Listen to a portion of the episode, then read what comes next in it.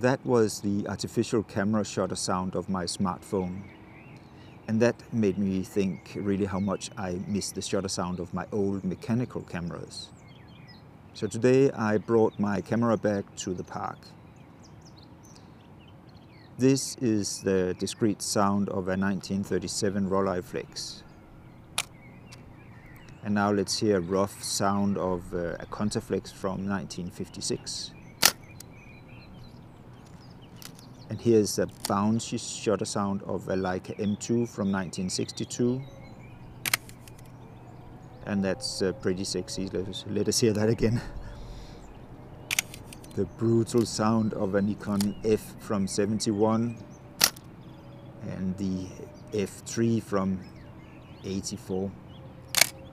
And then finally, we have the motor-driven Nikon FM2 from 1998.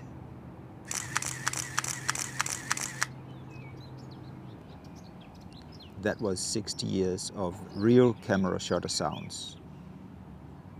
Tomorrow, another sound.